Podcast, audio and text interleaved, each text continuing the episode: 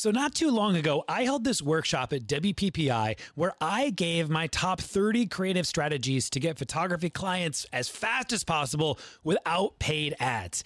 And it killed it. It sold out. It was incredible. I've been sitting on it for a little while and I've decided to bring it back. To bring it back and to give it directly to you. You don't have to go anywhere, you don't have to pay anything either. I just want to help you grow your business. Each day for three days, I'm going to share with you 10 ultra unique, creative ways to attract dream clients to your photography business without spending a bunch of money. I'm calling this thing the three day client blitz, and it is pure gold. For three days, I'm going to give you so many creative ideas to get clients in your business right now. Just go to sixfigurephotography.com forward slash blitz. Six, S I X, six figure photography.com forward slash blitz. B L I T Z. I can't wait to give you some incredible ideas. You're listening to the Six Figure Photography Podcast with Ben Hartley, where you get the positive energy you need to help you grow your business, your relationships, and your mindset. If you need the show notes or want to check out the latest blog post, visit sixfigurephotography.com.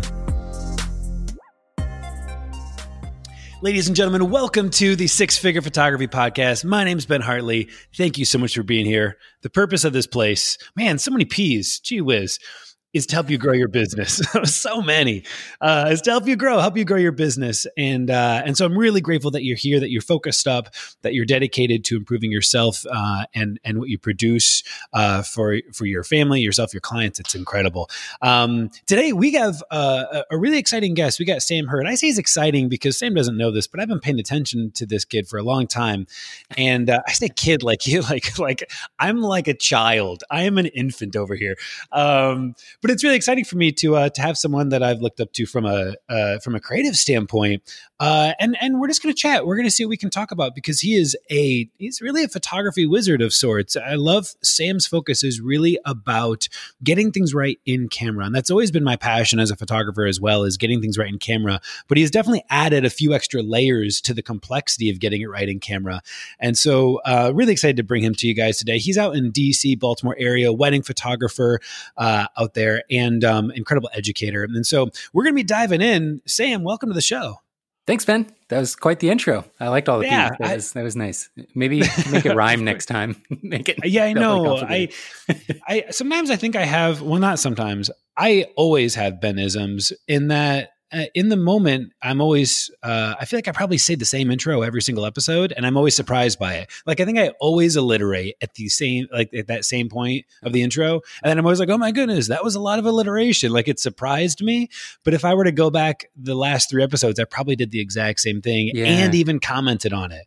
Um, do you know what I mean? So, yeah, so yeah. actually, this is a great place to start. Sam, do you have any like Samisms?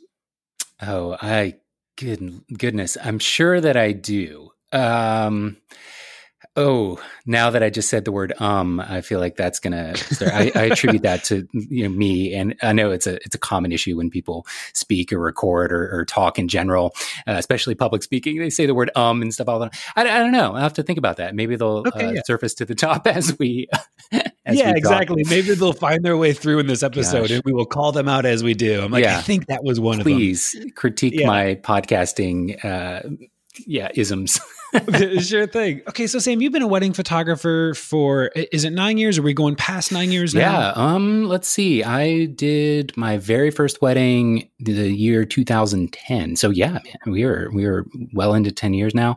I did start a few years professionally in photography. A couple couple years before that, uh, doing kind of news, press conference, news making luncheon type events uh, in downtown DC and kind of kept that up alongside the weddings for a while. But ever since that very first wedding, that first year, uh, that is the only kind of work, the only genre of work uh, that I've actively tried to shoot more of, tried to get more work.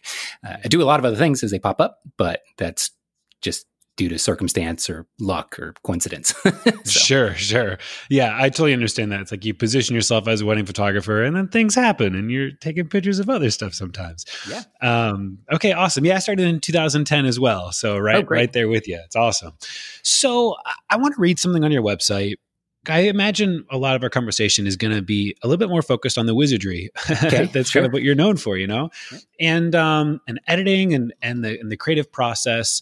Um, but I want to read something, and I and I'm curious about it. It's so fascinating to me the kind of uh, hill that you've you've decided to commit to, the hill that you're going to mm. die on. Mm-hmm. so it's such a it's such a dark phrase.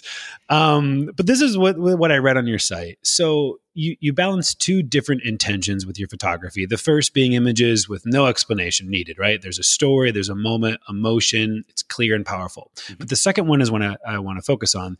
The second are photographs with more mystery behind them, where the circumstances aren't totally obvious and your imagination is left to fill the story. Now, here's the hill that you're dying on that I'm really interested in. No matter what, every effect you see is done in camera and not photoshopped. Mm-hmm. You know, there's photographers out there who position themselves as like, well, my niche is like I I shoot only on film or I only shoot in black and white or I'm a mm-hmm. you know a, a, cake smashing baby photographer like they've got these little focuses you know that they're very hyper into and yours is a commitment to never Photoshop. Tell me a little bit more about that. Yeah, well, just in terms of the core idea being developed and and executed in camera, I, I, definitely use Photoshop as a you know tool to remove dust specs or adjust cropping. I actually do the majority of my sharpening in Photoshop. I don't. I use a, an old Photoshop action that I discovered back in 2010, and I continue to use to this day. So it's not like I have anything against Photoshop. For me, it's the uh, that constraint, giving myself a personal sort of challenge or, or, constraint of making the the core idea, executing it in the camera, yields much uh, higher quality work overall. The you know I had this sort of realization with zoom lenses actually. My first lens was a prime lens, but I desperately quickly was like, oh, I need the 24 to 70 zoom to cover everything I needed a wedding. And that was like the very next lens that I bought. I actually bought this the Sigma version. I can't quite remember the the model, but it was a piece of junk. And that was before Sigma was anywhere close to the quality they are now.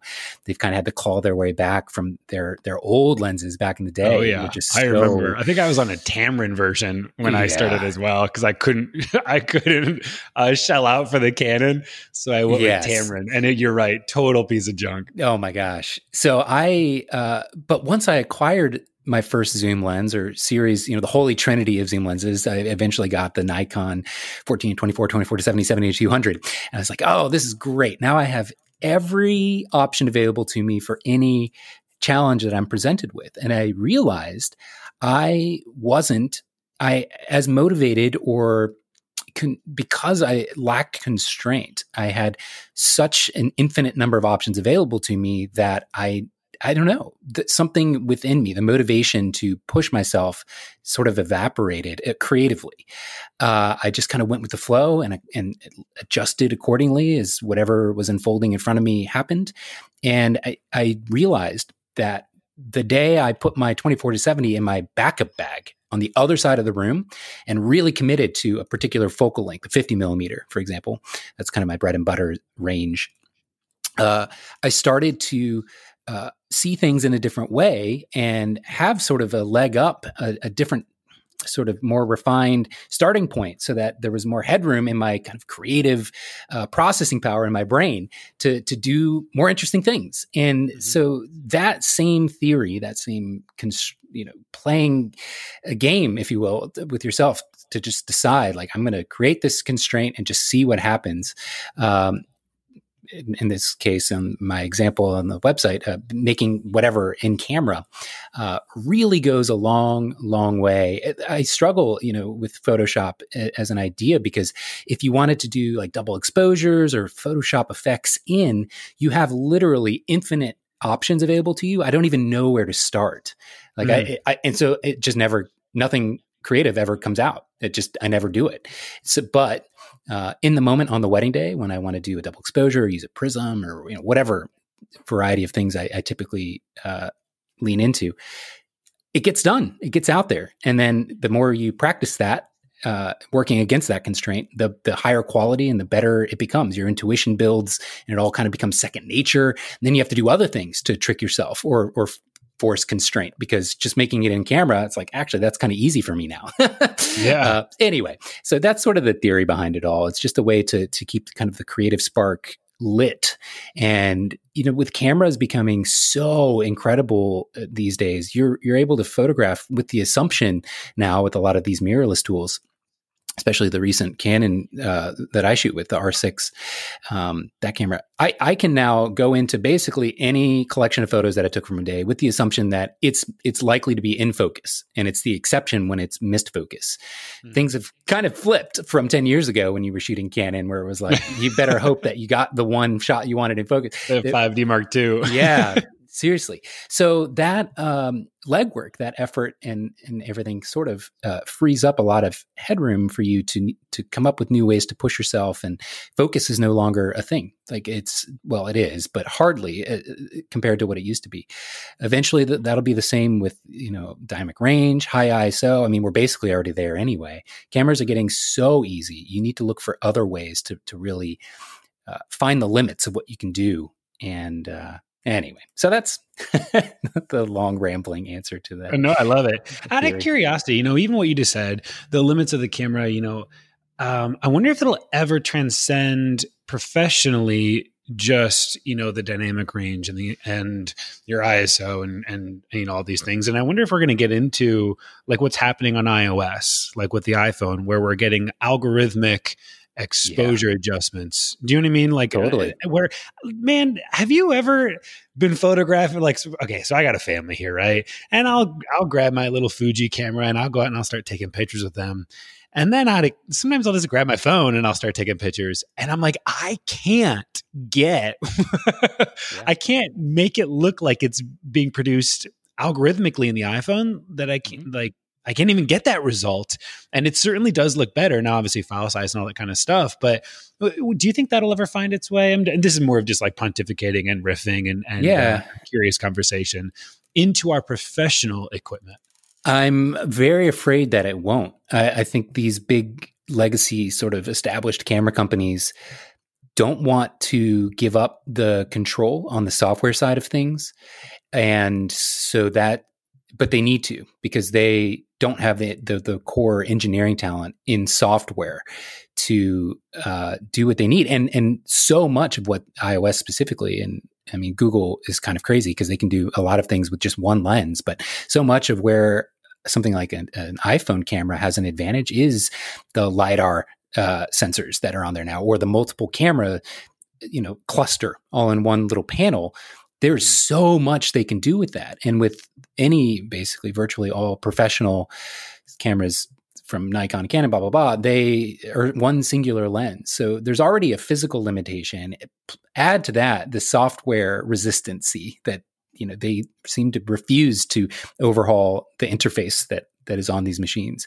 I think they're definitely going to be uh, continue to be eroded. And yeah, the iPhone is an incredible machine. That being said, the experience of using an iPhone, the the public perception of what's professional versus not, I think it's going to take a long time before somebody would be comfortable hiring a quote professional to document their day and they just walk around with an iPhone the whole time. I, I could see it being doable before people actually accept it as okay or normal or that yeah. it's going to yield something good. So I don't know. It's a tricky question. I would love to see. I had a lot of fun reviewing a Zeiss camera, the ZX1 that came out uh, actually just a couple weeks ago, and they Zeiss chose to build their entire camera system around an Android, you know, a custom iteration of Android.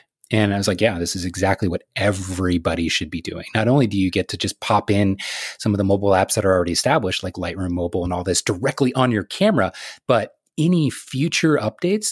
This this camera was six thousand dollars, which a lot of people gawked at and said like it's a non-starter. Just get the Leica. It's even smaller. It has a better uh, uh, uh, connection to its phone, like the software with that Leica built is great. Why bother with this? Now, he, here's the thing: time will tell if this is actually going to be uh, played out. But Zeiss has the ability now, with Android being the OS that they've built this all on, to make meaningful, huge feature. Updates. Mm. You know, it's kind of like a Tesla. Like they're insanely expensive, but the amount of value that Tesla's been adding just via over the air updates is absolutely uh, an other universe, other leagues better than what you've ever experienced in a car that you used to have to drive back to the dealer and then they pop in a USB stick just to update the maps that would immediately be out of date as you picked it up off the lot. Like it's insane. Um, anyway, so my point is, you know, building an entire camera body around something like Android leaves uh, potentially a huge amount of value to be added uh, that camera makers could start to maybe justify a more expensive entry point, if that makes sense. And, and camera makers, honestly, if the features were completely mind blowing or, or, totally like they could literally build an entire app for the Zeiss camera specifically just for double exposures in the camera, yeah. which would be so cool. And they could start to charge and earn money back, you know, as a company doing that. Anyway, there's a lot of issues with the ZX1. I don't mean to sound like it's like this this amazing camera. It's it's pretty amazing for Zeiss's first digital camera release ever. But the fact that Nikon and Canon and even Sony to a large degree are so resistant to I, I think Android is the only sort of mobile OS that that could be partnered with. I never could see Apple saying, "Yeah, we're going to yeah. release a camera with Canon."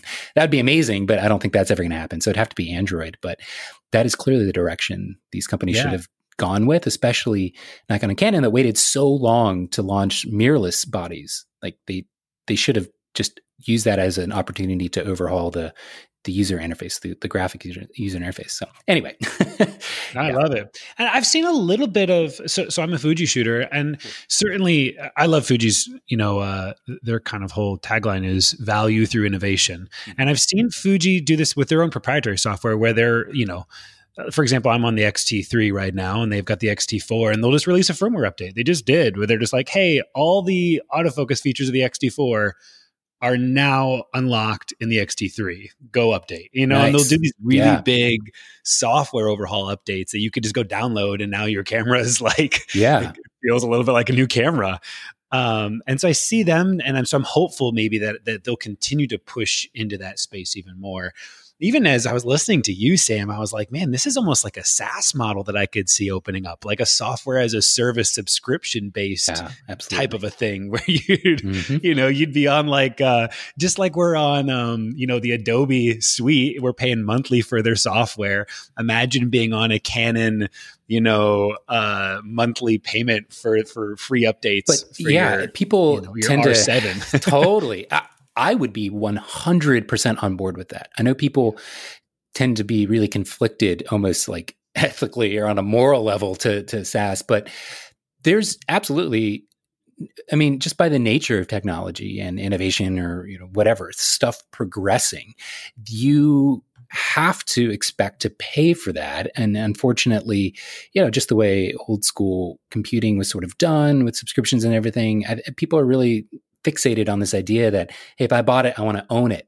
But that's fine. But you know, if you really want to push the limits of what the hardware is going to do for as long as it can, you need to be willing, I think, to pay to to keep that stuff updating. And I'm more than happy to give Adobe my money because they keep make, making these incredibly meaningful updates. Sometimes they break things, and I get really furious. But at the same time, like they they that is what it takes. I, I actually pay uh, for something as simple as email. I have an app called Superhuman that I absolutely love. It's $35 a month. And somebody would see that potentially and be like, oh, but Gmail is basically it's free. Uh, that's crazy. But as much time as I spend in email for an app that works fantastically, is is always updated as you know newer iOS versions come out, Mac OS versions, they're adding new features. Like I am more than happy to pay 35 bucks for something that I spend time in every single day. And uh, anyway, that's yeah. Uh, I would love to see that with cameras. And I think that unfortunately, though, it's going to take some relinquishing of control. Fuji sounds like I, I, don't have a huge amount of experience with the Fuji ecosystem, but sounds like they've I don't know the the amount of firmware changes that get issued in Nikon and Canon cameras is it's sometimes meaningful, but it's usually fairly limited. Uh, you know, it's, it's the exception, and it's exciting if it's like, oh my gosh, the the autofocus is actually better. Uh, it's special, and people remark on it. It needs that needs to be the norm. That needs to be yeah. like, oh, the update is out everybody go do it because there's going to be something amazing and, and really rich in value. So, yep. Yeah. Fuji, I mean, it's, it is, um, it, um, you know, nearly monthly. I'm like, I'm, I'm, a, I'm always expecting it. Like, when's the next update? When's the next update? and it seems they, like Fuji. I mean, they built their entire mirrorless system from scratch, like what uh, eight years ago, something like that. Their entire uh, um, interface and everything. But I don't know. I, I think at this point, the writing's on the wall, especially for companies like Nikon, who I keep reading these articles that I know, man. I mean, historically, there have been a lot of like camera manufacturers are dying or dead, holding on by the, their last breath. But I, I legitimately think Nikon is sort of in that stage. And, uh, you know, by embracing something that's already sort of been around for so long, building something uh, off an Android OS, I think would save them a lot of money and a lot of time that they probably don't yeah. have.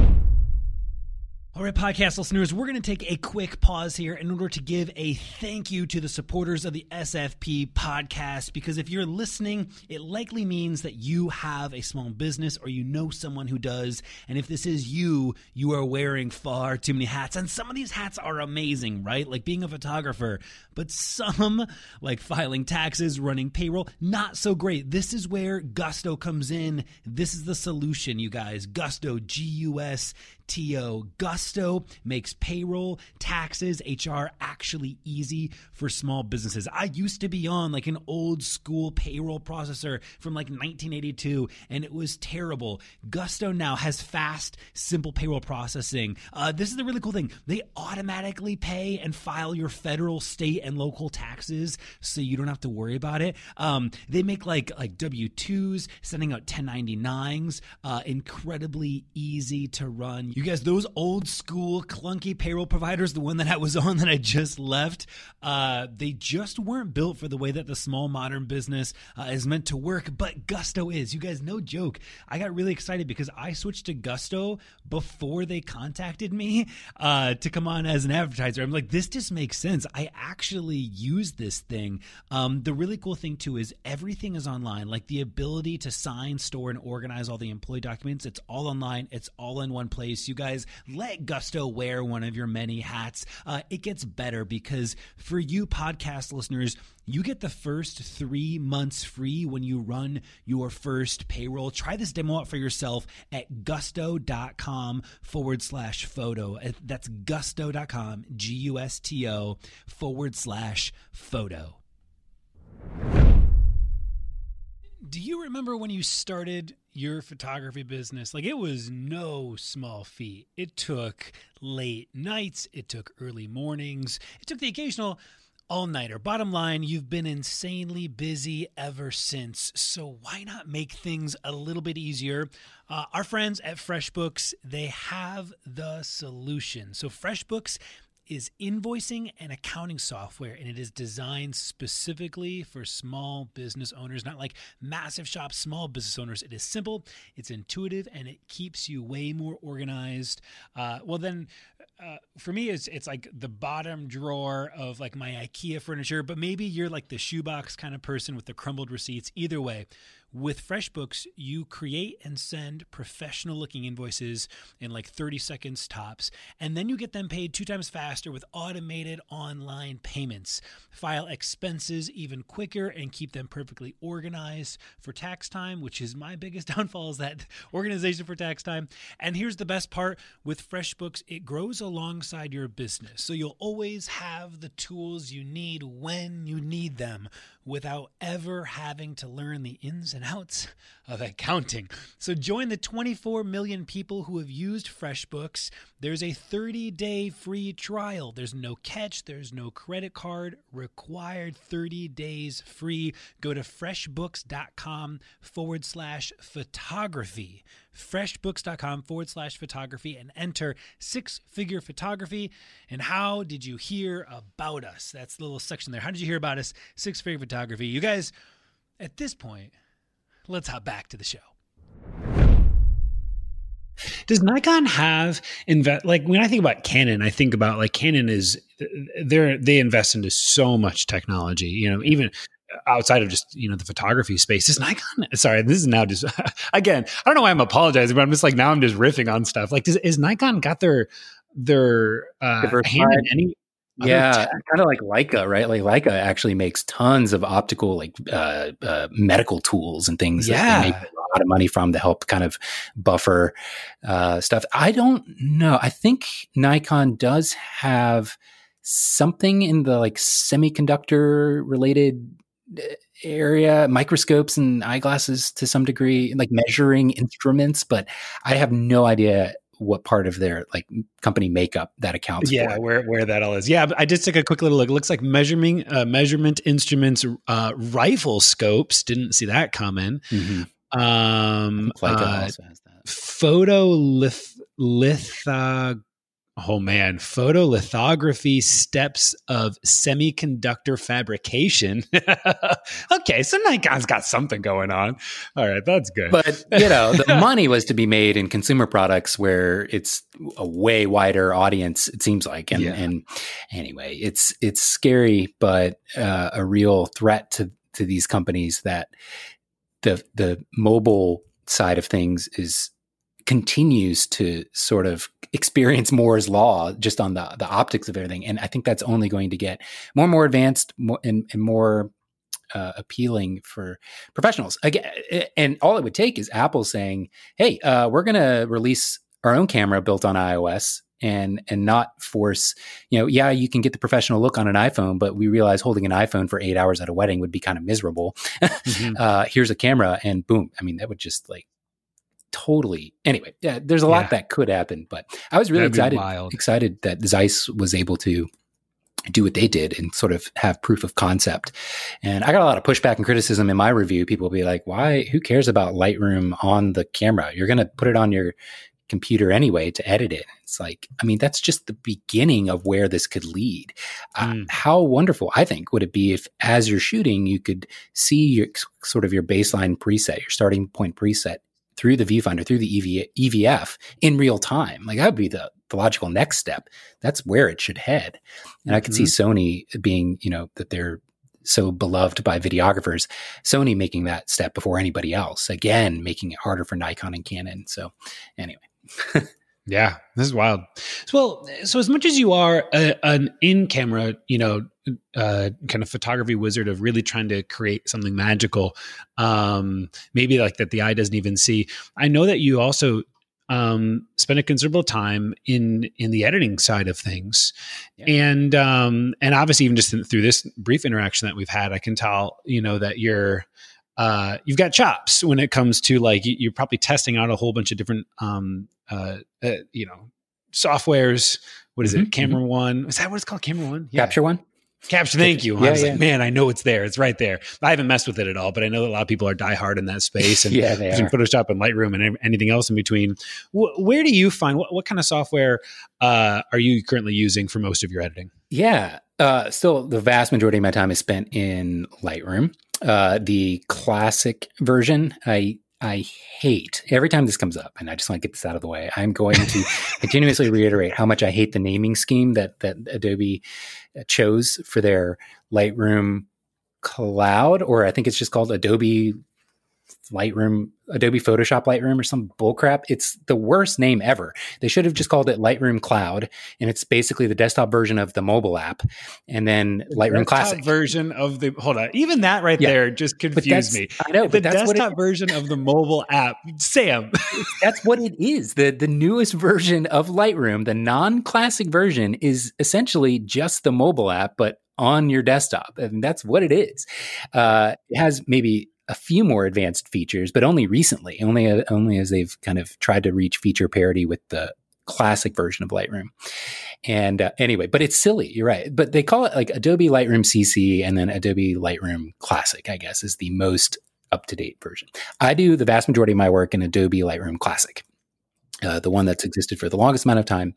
And I have played around with like Lum- Luminar and like all these sort of AI, uh, trying to do AI editing things, and it's just not really there yet. I also really like a piece of software called Exposure uh, from a company called Alien Skin, which is Oh yeah, I remember Alien Skin. Yeah, Tell me man. more about Exposure. yeah, is that so? Is that its own piece of software? Is that Yeah. a plug-in to Photoshop or a plug-in to Both. Lightroom? Yeah, it's its own standalone thing that you can do everything in if you wanted, but the workflow is a bit of a nightmare for you know batch work, uh, and then it also operates as a plugin. So if you do the vast majority of your your editing look in Lightroom, then you want to do like a finishing touch or some special feature that uh, Exposure does that Lightroom can't. It operates as a plugin. You can kind of export out to it like you could Photoshop, for example. Okay, yeah. What, what would be an example of that? Like, I'm anytime I'm thinking about like another step in my process, you know, I'm always oh, like yeah. very hesitant. Like, ah,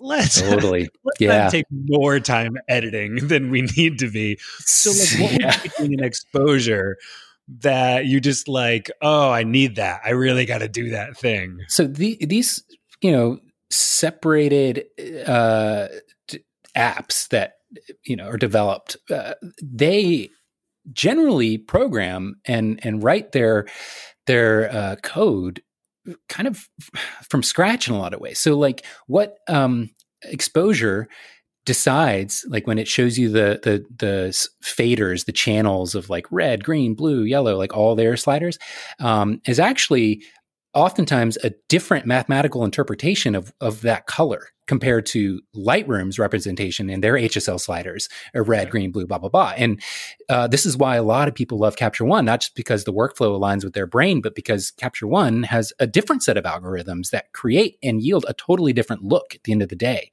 It's a different mathematical interpretation of the uh, the raw file and there's a lot of layers to that. Uh, sometimes they could have the same interpretation, but oftentimes it's totally different. And that's one reason S- things just look better to a person's eye and just vibes better yeah. faster, uh, okay. simply because it's a different piece of software. Uh, that's one reason why you might jump over to Exposure. And then other reasons are, uh, for example, Exposure has um, a LUT panel. So built right into you know, super super easily uh, built right into the the editing tools. You can just pop in a LUT, which um, you know photographers I think are becoming more and more familiar with. But it's really from the video, the video kind of side, right? yeah that world. But this is where I've had basically the last year's worth of fun um, experimenting the the with the tools that or the look that a LUT provides with the editing tools and experience of like still photography.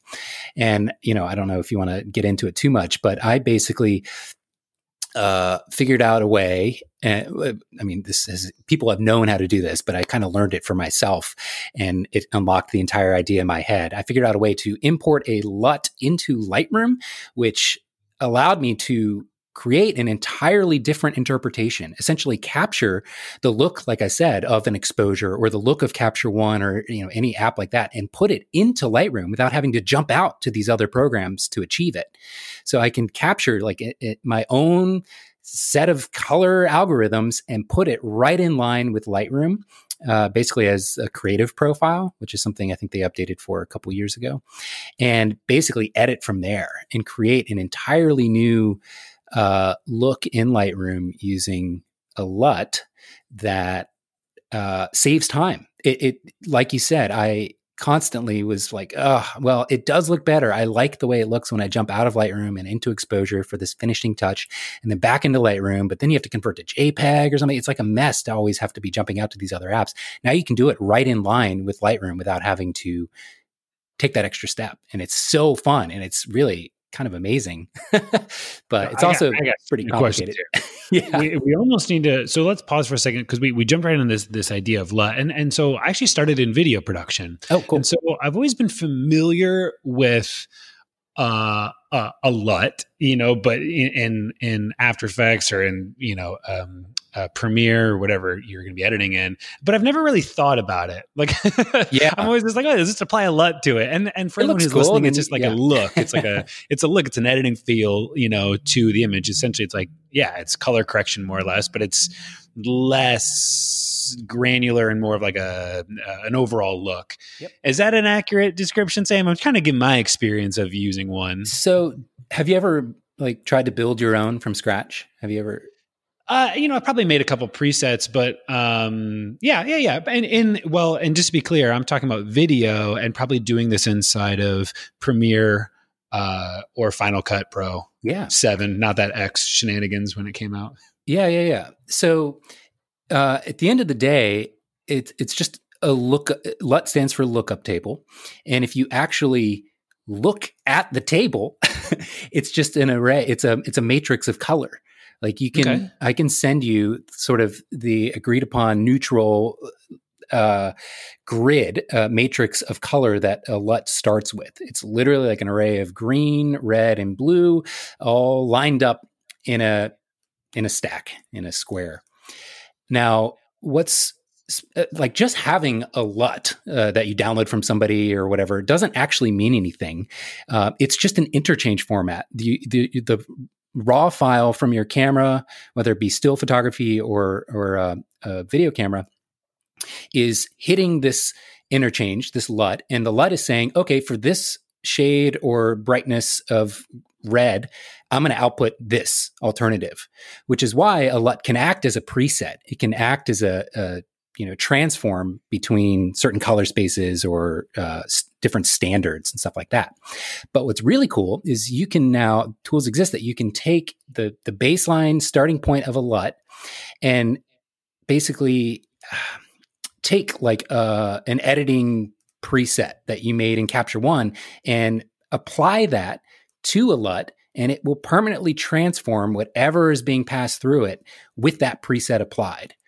Um, so it's really hard to explain without like a graph or something.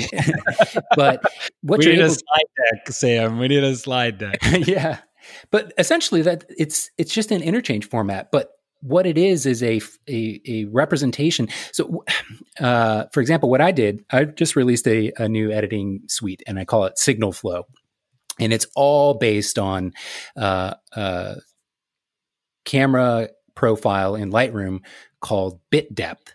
And it's and bit depth is itself just a LUT. And what I did was take raw footage from the Canon R5 and bring it into a piece of video software actually called DaVinci Resolve. Okay, that yeah, let, yeah, that lets you take whatever footage you have. Uh, if it's raw footage, it's even better for a lot of reasons, but uh, and apply mathematical expressions to that. But any editing, eh, whether it's like changing the actual mathematical uh, like expressions and equations, or just playing with the color grading tools in DaVinci or whatever it is, anything that I do to uh, the the footage, I can save as a capture in as a LUT and have that look applied in something like Lightroom through the creative profile which I did, and I call it uh, bit depth. And so it's it's sort of like a preset, but everything that goes into like what's being applied to the LUT uh, can be way more complicated and complex than what Lightroom would allow you to do. Uh, so it's kind of a mouthful. It's really hard to explain, especially for photographers that have never ever used uh, like a LUT or certain color grading tools for whatever reason. But yeah. that's the idea. I mean, just yeah, at the end of the day, it's really exciting because you can now literally have looks that are totally custom or totally from um, you know off the shelf pieces of software that you might prefer. Uh, like a lot of people like DaVinci Resolve because of the look and also the workflow, and a lot of people like Premiere. But you can take these looks and capture them and apply them to your still photos now uh, in a way that you've never been able to before. And again, it saves you the step of you know, jumping out of Lightroom to edit in something else. Uh, a lot of people still use Photoshop actions. So, you know, there's really complicated, you know, multi-layered uh, um, uh, adjustment layers that people add to to whatever for whatever reason because they like the look of what Photoshop does to the file. You can save that entire set of layers uh, applied to a LUT and then just pop that into your profile, your camera calibration profile in Lightroom, and have access to that without having to jump over to Photoshop. Wait, so, hold on. Okay, so now, yeah. so that that final statement that you just said, that this whole time I'm listening, I've been like, yeah, what's the point? I mean, but just to be clear about it, I'm always I'm always trying to think about someone else who's listening to this podcast who's like got a billion bajillion images to edit, yeah, and they're like, yeah, but I could just get a similar look, good enough with like a regular preset you know. Yeah. But what you just described right there, I, I, know what you're talking about in terms of the, the yeah. I probably should have jumped into layers. Photoshop instead of DaVinci Resolve. As an yeah, yeah, we probably should have started there. That's okay. We yeah. were ta- we were talking video for a little bit. So so then I here's my question though. Does does the LUT that you're describing um does that uh um would that take, let's say, um, sharpening calculations from No. Photoshop? So and that's the only Okay. catch. The line is Okay. drawn at uh, exposure, color, uh, basically just tone and color is it. If because the nature of the the the LUT lookup table is literally a matrix of color, and so if you do anything that like uh, cross pixel starts to shift things or break down in between one pixel to the next like sharpening or adding grain or gradient placements and stuff like that or brushes uh, that will not translate that Okay. so it's literally an interchange of tone and color but that's the most exciting part anyway uh, but no unfortunately you can't um, bring over like a sharpened look uh, or i would be doing that myself but uh, everything else. And the most exciting part of it is color and tone. And again like i don't know how often you or how many actions or how familiar you are with editing using layers in photoshop but you can get way more sort of uh, advanced looks you know stacking your layers in photoshop than you can get in lightroom a lot of times. I'd say Mhm. the vast majority of the time. So you can still use it but yeah the, the line is drawn at sharpening and uh, Okay. cross pixel stuff. Yeah. Wild. So this look that you have, I'm sorry, you called it signal. the the the whole pack, the whole package is called Signal Flow. That the core look that it's all built from uh, is called Bit Depth. That is the name of the like camera calibration profile that's that you see. Signal Flow accounts for like the workshop videos that are included and the presets that I have that are built on top of Bit Depth X. So you know if you zeroed everything out in Lightroom, all of your settings, and just applied Bit Depth uh, to the file, you would see a shift in color and tone for sure. Hmm. Um, that was achieved actually by adjusting the math. Again, I did it in DaVinci Resolve using R5 raw footage, but um, uh, I just played with the actual uh, expressions and algorithms to create a different interpretation, largely related to the greens and reds that I was never very happy with in Lightroom. Yeah. And and so all the presets included with Signal Flow are built from that as the starting point, which just yield a completely end result than I was ever able to to get before. So so this idea that you have of signal flow, you keep mentioning the Canon R5, and you know, so I'm a Fuji shooter. Does this bit depth also serve to neutralize all That's what's cool. or is there something Yeah, that man. needed to do. That's do? what's exciting. So that's why I, I released this through uh, the company called Develop, D V L O P. Oh yeah, yeah, yeah, yeah. And so they, so bit depth blends against Develop. Um, they call it Develop X, which is the sort of neutralized baseline starting point uh, for cross sensor, cross camera compatibility. So it does. It's not exact. It's not totally perfect, but it's as close as you can get. Uh, you know, especially you can't really account for a lens different. Uh, shifts in color from lenses Sure, and stuff sure. like that, but it's Absolutely. really freaking close. And yes, uh, what the reason I built it with the uh, R5 originally is because it was the only camera that I could get my hands on that would give me raw footage uh, from video, and I really wanted to use Resolve because it was the only thing that I could find to to apply like mathematical expressions. Uh, you can u- do that through their um, DaVinci's editing tab called Fusion or editing editing like section called Fusion. Anyway, um, so to answer your question, yes, because I am blending against Develop as the uh, kind of baseline uh, interpretation, because Develop's entire platform is built by taking every new camera that comes out and try and matching its sensor uh, color and tone from one to the next. Uh, it's it matches really really well. You don't have to shoot Canon, and I actually held off from ever even considering releasing editing tools or presets simply because I didn't want to release something and then have like half of everybody say, "But I shoot Nikon." So Mhm. this doesn't look right to me and then have to tell people like well if you want it to look like me you got to buy and use the exact same hardware that i use that sucks like that's not fun so Yeah. develop really uh, created a lot of flexibility by yeah do, kind of making so when that- you say um, I, I, when you say it blends against de- develop, Mhm. what do you, what does that mean? So you can, when you import the LUT into uh, Lightroom, it's it does, they don't call it LUT in Lightroom. They call it a, a camera or maybe a creative profile, or it's wherever the camera calibration The profile. camera calibration profile, yeah, right? maybe they just call it profile now. Um, so when you import that, you actually have to do it in Photoshop. It's, it's so silly to to say it out loud now because it sounds so complex. It's not that hard, but you import it through Photoshop. And when you do it, you can have just the LUT by itself apply, but you can also say um, at 0% or at, you know, as I'm blending the intensity of the LUT, I wanted to reference another profile uh, that's like a camera calibration profile, which in that setup, I chose Develop X as the reference point so that exactly like you stated, from one brand to another, as long as Develop has made a profile for that camera to support, it is blending against that. Gotcha. Is that something then? Sorry, I'm getting really this. This is this is fascinatingly technical, and I hope that the the, the, the listeners yeah, who are like dialed in on off? that are intrigued, and for everyone else who's maybe like, I don't even know what these like kids are talking about. Maybe this is a like just give you some ideas of some things to maybe kind of go research. After. The thing is, and and hold on to your thought. I just want to say out loud right now, like this does seem really complex, but it's not once you've done it like once, and it unlocks an entirely new way of thinking about your editing that you know as soon as you can get uh, your personal preference or fingerprint on an image you know a layer deeper than before it's so worth investigating and exploiting because that plays out kind of exponentially later on in your look to where just your your entire collection of photos just vibes differently with people and you stand out more and you know yeah. that's that's here's here's the questions that people would be asking right now. Does this slow down my editing anymore in lightroom? No Absolutely. Okay, not. cool. Once it's built, once it's built, like it, it, it took me literally six months to play around and like get it dialed in to where I liked it. But once it's built and kind of captured as as the LUT file uh, and imported into Lightroom, it's you're you're gone. You're you're good.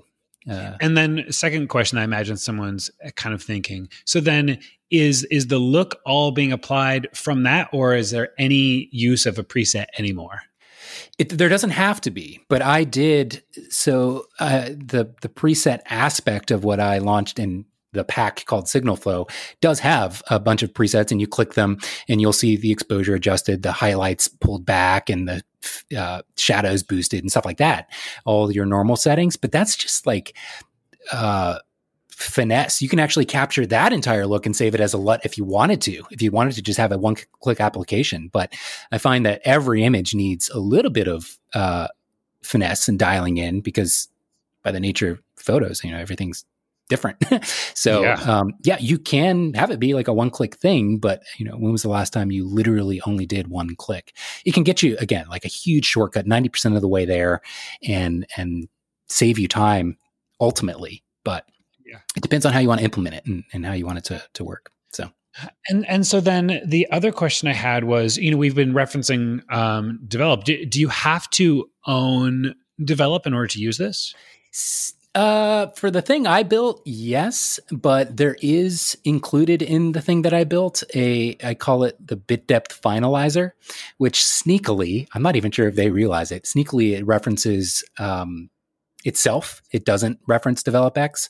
But the problem is, again, you're going to get kind of weird looks on some cameras that I just can't account for or have any way to you know model against. So yeah. yes, you can, and it'll it'll be supported in that. It's just I don't know what to expect in the look or any new cameras and sensors that get released. Like it's hard to know how things might uh, have changed.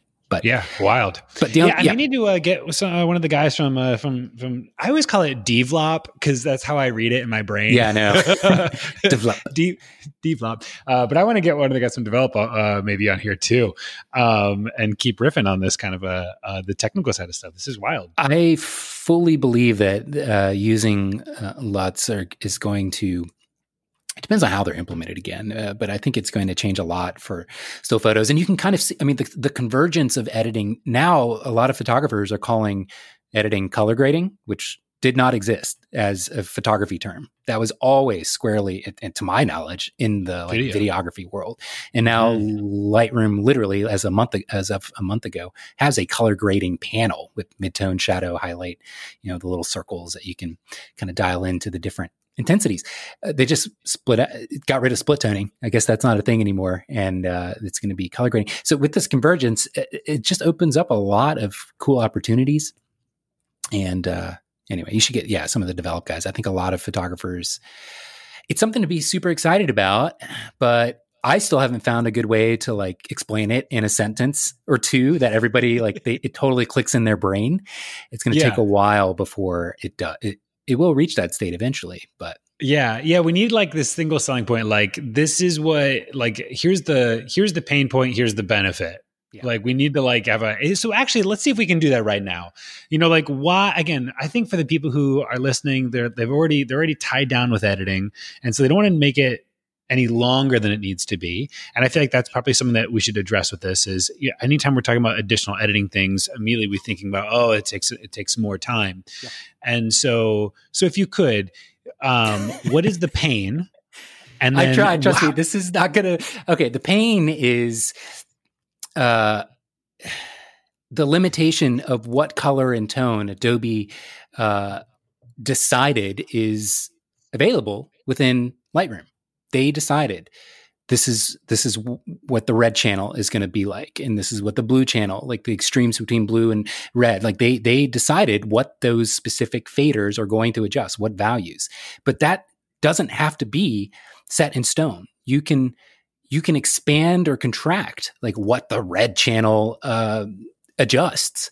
Uh, if if you kind of capture a new interpretation using something more advanced like Photoshop or whatever uh, as a LUT, and that is not a two sentence explanation. That's going to make it very clear. I feel like okay. So the limit, the pain is that um, whether you realize it or not, your colors are being limited. Yes. And with this tool, you have access to new creative options without adding complexity or time Yes. to your editing. Yeah and I wouldn't even say that your colors are being limited as much as they're just there's a certain layer of the process that has been decided for you Mm. in in Adobe's decision making or whatever software you're using.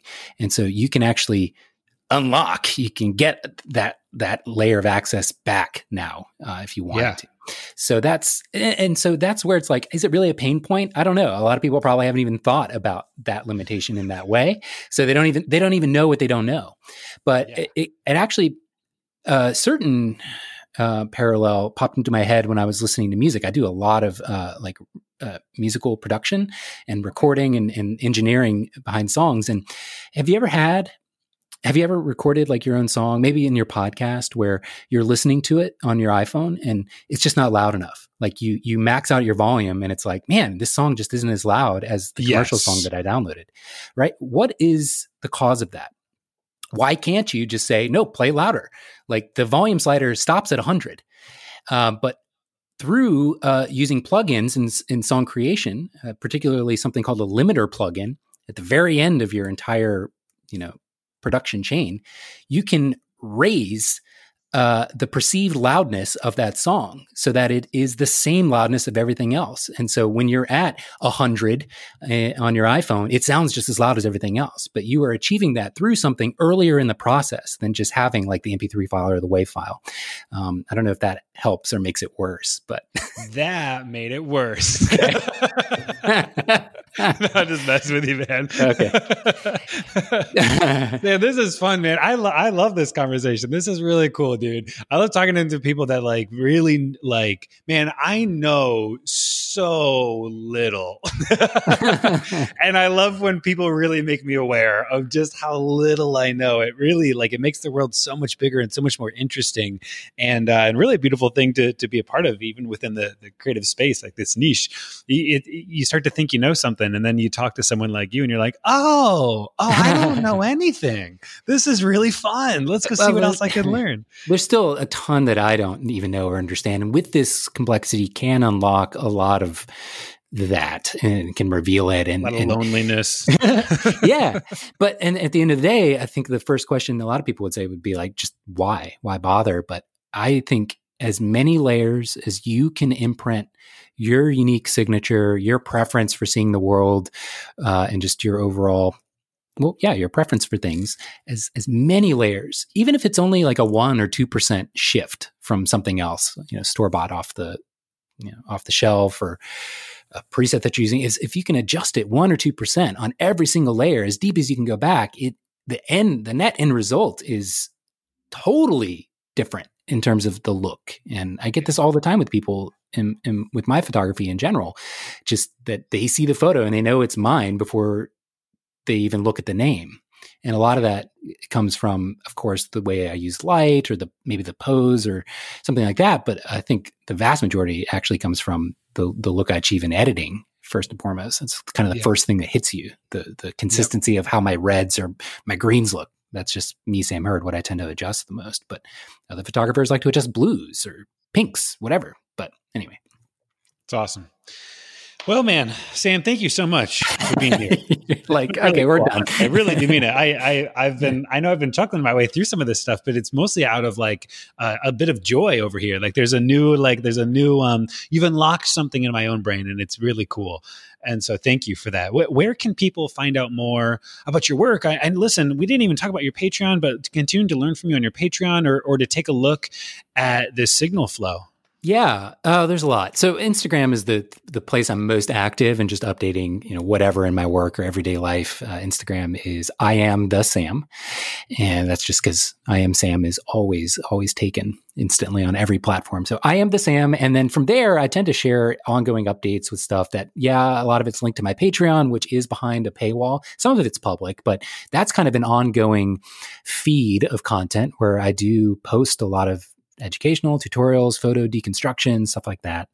And um, and then Signal Flow itself, my editing suite, does include uh, separate from Patreon or anything else. It includes its own set of like I think it's eight to ten something like that videos of how to do all this how to use signal flow at, at, a basic level all the way up to like how to literally implement your own LUT and create it, which is kind of cool. Uh, signal flow is available available through uh, Develop, so dvlop.com. I'm just somewhere okay. in their list, their roster of photographers. But yeah, that's that's it. It's awesome, man. Sam, thank you so much. I really appreciate your time, uh, your mind, and, uh, and conversation with us. Appreciate it. Yeah, thanks for having me, Ben. Appreciate it. Of course. Podcast listeners, thank you so much for tuning in to today's episode. This is fascinating. I don't know. I'm feeling really, I'm feeling really inspired from this. Maybe, uh, yeah, I, I, really am. I hope you are too. Um, and I'd love to continue this conversation. And um, and so, uh, if anyone would love to, uh, I may make a post in the mastermind group. I have a mastermind group I'll talk about in just a second, specifically about this. Maybe we'll link out here uh, uh, to uh, Signal Flow to develop. Maybe I can get Sam in there and see if you guys have any questions for him. Um, but I'd love to invite you guys to come and be a part of that. Um, it, I have a, a, a, free Facebook community called the Six Figure Photography Mastermind Group, and you can get it at sixfigurephotography.com forward slash mastermind. And it's a space that I'm in every weekday, Monday through Friday. I'm in there live. Uh, I do live video content at three o'clock EST every day just to continue to help push in, help you guys uh, show up for yourselves and for your business, maybe just by seeing somebody else do it. And so um, I, would love to uh, to continue this conversation about all this technical stuff and brainstorming and, and, images and and see what we might be able to come up with together. Maybe we can coax Sam in there and drop some links. And so um, listen, I, I can't wait to see you guys in the mastermind group. Otherwise, we'll hear in the next time on the Six Figure Photography Podcast. Until then, bye now.